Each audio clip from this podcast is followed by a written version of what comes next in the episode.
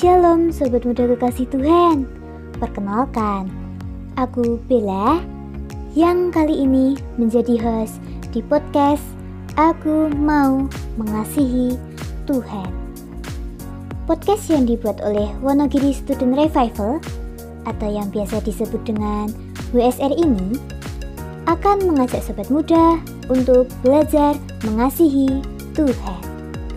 Nah, podcast ini akan dirilis setiap hari Jumat jam 3 sore. Jadi setia dong mengikuti setiap serinya ya. Jangan sampai ada yang terlewatkan. Supaya sobat muda bisa belajar dengan lengkap dan bisa mengalaminya dalam hidup sobat muda semuanya. Oke. Minggu ini kita akan belajar lewat segmen BTW. Bincang-bincang teman weekend.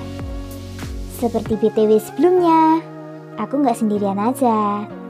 Aku akan berbincang-bincang dengan tamu spesial kita untuk bisa belajar bersama pastinya. Nah, siapakah tamu spesial kita kali ini? Eits, jangan ke mana-mana, stay tune terus di sini ya.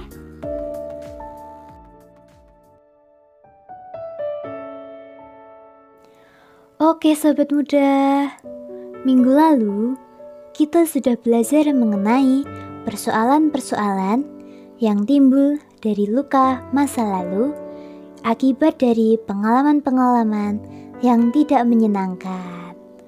Nah, di episode BTW minggu ini masih membahas mengenai topik pemulihan dengan tema penyebab terjadinya luka batin. Nah, dan sekarang aku udah bersama dengan tamu spesial kita, yaitu Mbak Lia. Oke, kita sapa dulu yuk tamu spesial kita. Halo Mbak Lia, bagaimana nih kabarnya? Halo Bella, puji Tuhan kabar saya baik dan juga sehat. Saya harap Bella dan sobat muda semua dalam keadaan yang baik dan juga sehat ya. Puji Tuhan, Kabarku juga baik dan sehat Mbak Lia. Wah, menarik sekali nih Mbak tema kita kali ini, yaitu membahas mengenai penyebab terjadinya luka batin. Nah, di minggu lalu kita telah belajar bermacam-macam persoalan kepribadian yang ditimbulkan dari luka masa lalu atau luka batin. Tentu saja, luka batin ini terjadi karena ada penyebabnya di masa lalu ya mbak? Betul sekali Bella, luka batin terjadi karena peristiwa pahit yang dialami di masa lalu. Luka ini tersimpan di dalam emosinya, jadi kita perlu mengerti peristiwa pahit apa saja yang bisa melukai emosi seseorang.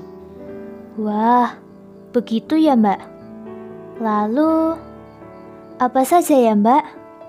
Peristiwa pahit yang bisa melukai emosi seseorang sehingga bisa menimbulkan luka batin?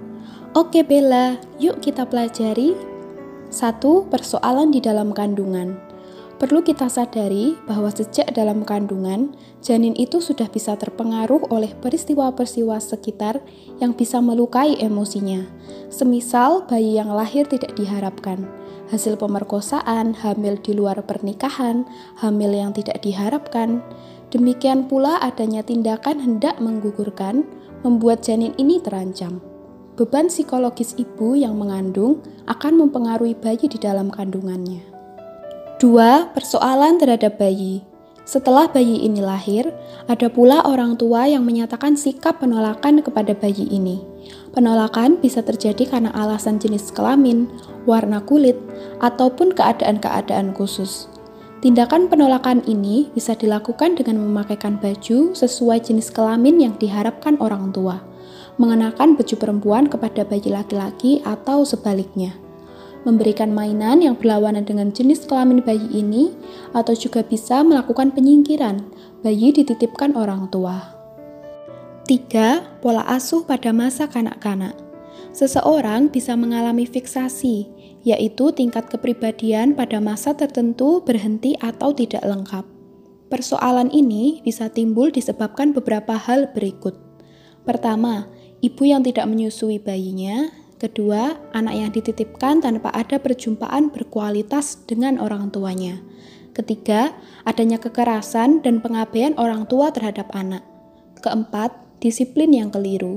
Dibandingkan hukuman berlebihan, hukuman tanpa kasih, tidak pernah memberi pujian, memberi standar yang tidak jelas, ada kata-kata yang menyakitkan, ditakut-takuti, dan lain-lain. Kelima, pemeliharaan yang tidak benar. Orang tua mengabaikan pola makan dan pakaian anak. 5. Relasi antara orang tua dengan anak yang tidak sehat. Relasi yang dingin dan keterbatasan komunikasi antara orang tua dengan anak akan menimbulkan luka dan persoalan kepribadian. 6. Pengalaman kejahatan. Persoalan ini dapat terjadi di masa lampau, baik itu berupa pelecehan seksual, tindakan perampokan, atau kejahatan lainnya. 7. Kemiskinan. Keadaan keluarga di dalam kemiskinan bisa menimbulkan luka mendalam pada emosi seseorang. 8. Pengalaman traumatik. Banyak peristiwa yang bisa menimbulkan trauma, semisal kecelakaan, mengalami langsung atau bahkan hanya melihat, bencana alam, tindakan kriminalitas, dan lain-lain. 9. Kehilangan orang yang dikasihi. Seorang anak yang kehilangan orang tua, saudara, atau teman dekatnya akan melukai emosinya. Wah, banyak sekali ya mbak penyebab terjadinya luka batin seseorang. Bahkan, sebagian besar penyebab ditimbulkan di dalam keluarga, terutama dari ayah dan ibunya yang membuat seorang anak terluka. Ya, benar sekali Bella. Oleh karena itu, betapa pentingnya kalau sebelum seseorang memasuki jenjang pernikahan, selain mengenali persoalan dalam diri sendiri maupun dalam diri calon pasangannya, sekaligus juga mempersiapkan diri untuk berdiskusi dengan calon pasangan tentang pola asuh yang tepat kepada anak-anaknya kelak. Tanpa itu, pasangan suami istri akan menghasilkan keturunan yang penuh dengan luka-luka batin yang tersimpan sampai dewasa. Oke Mbak Lia. Wah, sangat menarik ya. Di perbincangan kita kali ini, kita dapat mengetahui penyebab-penyebab luka batin yang timbul dari pengalaman masa lalu. Nah, terima kasih Mbak Lia untuk penjelasannya. Kiranya perbincangan kali ini memberkati sobat muda semuanya. Tuhan Yesus memberkati Mbak Lia. Sama-sama Bella, Tuhan memberkati Bella dan sobat muda semua. Sampai jumpa di lain kesempatan ya.